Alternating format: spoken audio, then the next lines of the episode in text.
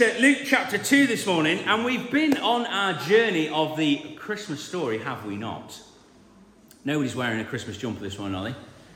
Charlie was still festive. Charlie, I'm a little bit jealous of that jumper, to be fair. I want to make sure Lolly has a quick word. um, so uh, on our Christmas journey, we uh, we had a look at the birth of Jesus and the events that happened around that, and they were quite impressive, weren't they? And then something happens. Doesn't get less impressive. In fact, it gets even more impressive, if that is possible. I wonder this morning, as we begin our look at this next phase in what happens after those Christmas events, whether you thought to yourself, new new year, new me. Anybody? New, new year. Look at that. You've got to say it with your hand on your hip. New year, new me. Nobody? No. Anybody made any uh, New Year's resolutions? They're going out of fashion a little bit, aren't they? You know why? Because they last a week. And the question is, how many weeks are there in January? Nobody knows. Just goes on and on and on, does it not? We had a discussion yesterday. Um, I, I helped. I helped clean up at home. I thank you. I do deserve a little bit more credit than that. Nothing. Thank you, Rachel. Anyway, I helped clean up at home, and then it all got a bit too much for me, and I said, Lol, I'm going to have to go out and do something. She was like, all right. You have literally moved one jumper. But, listen, it was a lot. So uh, I went out and uh, had watched a little bit of the football. It's the Christmas event, isn't it? Football, it's on. Anyway, Pat would be happy, Man United won. And uh, and then uh, we got back, and I, I got a text later on in the day. I was like, how long is this day? And we hadn't even got to going out for, we went out for a meal last night. It was, how long is this day? That was Kev, by the way. It was like, how, how long is New Year's Eve? Honestly, it felt like a month, didn't it? Now, January, it's ten times worse. I'm just preparing you for this, okay? January is a nightmare. Anyway, unless it's your birthday, of course. And then you think to yourself, well, a new year, it's a, a new start, isn't it? it? A new year, everything's new. Yeah, I thought the same. And you can be a little bit flat, can't you? And think, well, to be honest, the only thing that's new is it's a, a new year, it's a new month, and it's the beginning of a new week. But aside from that, everything kind of just feels the same. And maybe this morning, although you've woken up perhaps a little bit tired than perhaps you normally are, more tired than you normally are, or maybe you've woke up this morning and thought to yourself, well, everything should be new, but if I'm quite honest, I've woke up feeling the same. I've still got the same worry, I've still got the same doubts, I've still got the same fears, I've still got the same anxiety. The money pot hasn't grown. That didn't happen overnight. The gas and the electricity, they've not gone down. Everything appears to be the same. The issues from yesterday, in fact, haven't gone away. Everything seems like it's the same except the date.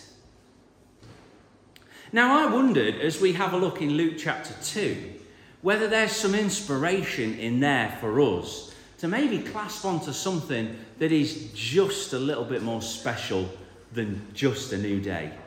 Let's have a look at Luke chapter two, starting at verse twenty-two. And I'm just going to read the first few verses. When the time came for the purification rites required by the law of Moses, Joseph and Mary took him, this is Jesus, to Jerusalem to present him to the Lord. As it is written in the law of the Lord, every firstborn male is to be consecrated to the Lord and to offer a sacrifice in keeping with what it is said in the law of the Lord. And for Mary and Joseph specifically, this was a pair of doves or two young pigeons. The idea was it was a lamb and a, a dove, or if you couldn't afford a lamb, it was a pair of doves and pigeons. And also there's a fantastic message in there that says, why would they need another lamb? Amen? Yeah. Jesus was already there, yeah? That's not my message, although I did quite like it. So Mary and Joseph go and do what they need to do. But God has been working in the background. He's quite good at that. I've worked this out in my short time on this planet Earth. Short time, amen. No, nothing. But God works in the background in order to bring things to fruition at just the right time. Have we not seen that in our own lives? We're not seeing that as a church. When you read the Word of God, you see it time and time and time again that God works in the background to bring about perfect timing. Now, there were a couple here. They weren't a couple in the sense of a couple, but there were two people, a man called Simeon and a lady called Anna. And these two had been waiting. Oh, my word, they waited. They had waited. The word goes on to tell us, verse twenty-five, there was a man in Jerusalem called Simeon. He was a righteous and devout man. He was waiting for the consolation of Israel, and the Holy Spirit, the word says, was on him. It had been revealed to him by the Holy Spirit that he would not die before he had seen the Lord's Messiah. And verse thirty-six, there was a, a prophet called Anna, the daughter of Penuel, of the tribe of Asher. She was... very old. She was very old. She had lived with her husband seven years after her marriage and then was a widow until she was eighty-four. She never left the temple but worshipped night and day, fasting and praying. They were waiting. They were waiting for something. They were waiting for the Messiah. Simeon had been told that he was going to see the Lord's Messiah before he died. Waiting day in and day out and day in and day out for the Messiah. Year after year, nothing seemed to change. Everything seemed completely and utterly the same. But as I've already told you, God had not stopped working in the background. Simeon and Anna remained faithful to God and his promises. Amen? They remained completely and utterly faithful to God and his promises. That Simeon said his eyes would see the Lord's salvation, and Anna dedicated her service since her husband had passed away over sixty years prior. And they both displayed unwavering faith. And then one day, everything changed. One day, everything changed. The day that God had promised arrived. Jesus, the very Lamb of God, entered the temple in his mother or his father's arms, and the promises were fulfilled by God. The moment that they had waited for, the promises that they had dared to believe, their faith had been rewarded. The Messiah, church, had arrived.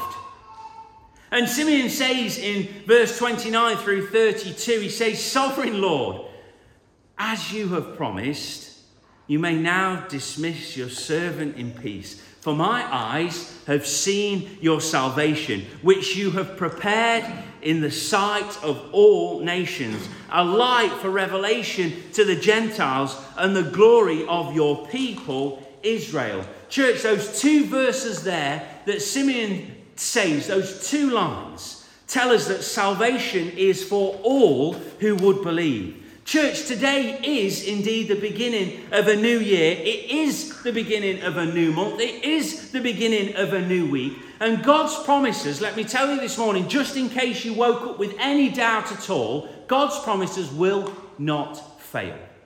Jesus said, as I've already quoted this morning, I will build my church and the gates of hell won't stand against it. How do I know we'll be all right? Because Jesus is building his church. Amen? Do you know why? I know we're going to be okay because it's not dependent on me. It's not dependent on you or any of us in here. It's dependent on him. Amen? And he has said he will build. That's a promise. So I don't need to worry. We don't need to feel that anxiety and that weight of what if we do it all wrong. All we need to do is stand on the word of God. Amen? Do what the word says, and we can be absolutely certain with one hundred percent conviction and confidence that God will do the rest. He's not failed yet. Amen? Come on, wake up. He has not failed yet, and nor is he going to. His promises are yes and amen. We are here, church, because God promised long ago through Abraham that all peoples would be blessed. That was thousands of years ago. Does God's promise still stand now? Oh, you bet it does. Here we are. We are all peoples. Some of you are a little bit off, but it is what it is. We are all peoples. And God said, I will bless all people through you, Abraham, through your seed, through your offspring. And here we are. We're here because our Saviour, the Lord Jesus Christ, came into the world. The, the baby in the manger. We are here because God said, I love you enough that I will send my son to take your place. For God so loved the world that he gave his one and only son. We're here because of Jesus. We're here because his blood poured out for us on the cross is and will continue to be enough. Amen? His blood is enough. For my sin and my shame, the Lord Jesus Christ has washed it away. The Bible says that I am whiter than snow. Because of me? Oh, no. No, if it relies on me or you, we're in a mess. But it relies on Jesus. When God looks at us, he sees the blood of Christ. Amen? He sees us washed clean. That is the power of the cross as we put our faith and our trust in him. We're here because he has promised to build his church. And his promises never fail. We are here, church, with an anticipation, an expectation, a complete and utter steadfast assurance that one day Jesus will come back. Is that not what the Word of God says? Simeon and Anna were just foreshadowing what's about to happen for us as the church. That the Messiah arrived. The Messiah that they had waited for, that they had faithfully served, that they put their heart and soul into in order to build the kingdom, to share the word. For Simeon to know that that's the Messiah. For Anna to know that this is the Son of God and I need to prophesy over you because this is what the Lord has told me. They were there, they were faithful, they were unwavering, they were waiting for the Messiah. Is that not a challenge for us in twenty twenty-three? Is that not it? That we are waiting, that we are steadfast. Lord, help us to stand strong. Help us, Lord, to be unwavering. Help us, Lord, to be faithful. Help us, Lord, to be strong and courageous, to push boundaries, to step into territory that isn't ours, but we know is yours, God. To help us to say, Lord, we can't do it, but you can.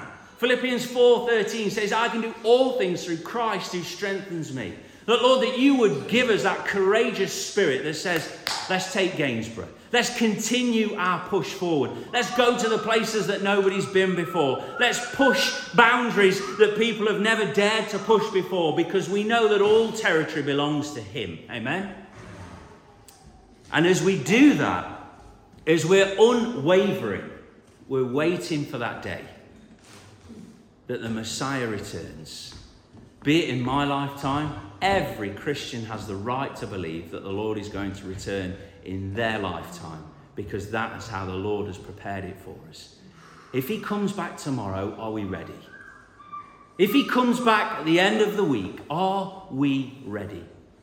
And let me give the challenge to you this morning if you don't yet know Christ as your Saviour. My Bible tells me, and listen, you can go back hundreds of years, and everything that, it's, that he said has come true to this point. You can go and look for yourself, search for yourself. I encourage you to, because I am certain that when you do, you will realize that you're in need of a Saviour. And listen, let me tell you, that Saviour has come, and his name is Jesus. And you have the opportunity this morning to put your faith and your trust in Christ. I'll tell you how simple it is. You say, Lord, I am sorry for the sin in my life. Please come into my heart and change me from the inside out. Listen, church, there is nothing more simple. And the transition from death to life is the greatest thing that this life has to offer. There is nothing greater. That me, a sinner, can be called a saint. That me, a sinner, can come into the presence of a holy and loving God. That, church, is the power of the gospel. That's the power of the cross. And you can have that same thing this morning that says, Lord, I am ready. Are we ready for the Lord to return? Or are we saying, Lord, just give us one more week because we want to reach people. Lord, just give us another month. Give us the opportunity, Lord. Just a slightly bigger building. Amen. Just, just give us the opportunity, Lord. We don't want anybody like you, Lord. He says, I'm not willing that any should perish. Lord, just give us an extra day. But in that, we say, Lord, if you finish with us, then come home. Take us, and Father, just continue to show us what your will is. So as Simeon and Anna, we wait. What do we do? We pray on, we serve on, we love on, we give on, and we press on. And Paul says this in uh, Philippians chapter three, uh, verse thirteen, halfway through thirteen b, should you be very precise, uh, through to fourteen. But one thing I do, this is Paul talking, forgetting what is behind and straining towards what is ahead. That sort of tells me that it's not easy, yeah? I forget what's behind and I strain towards what's ahead. I press on towards the goal to win the prize for which God has called me heavenwards in Christ Jesus. Listen, church, challenge for us this year. Let's take twenty twenty-three by storm, pushing forward to grow God's kingdom one life at a time. Amen? Because God is able. Let's pray. Heavenly Father, we just want to thank you for your encouragement through your word this morning. And we ask, Lord God, that you would help us to stand firm, to stand strong, as we saw with Simeon and Anna, that they were in the right place at the right time because they were faithful to what you called them to do. And we ask, Lord God, that you would help us to live the same, that we would stand on your word, that, Father, we would be strong and we would be courageous. And, Father, we would do your work as you've called us to do. Father, until you call us home or you return to come and collect us, Father, we pray that you would just help us to embrace the challenge for this year ahead. We ask these prayers in Jesus' precious name. Amen.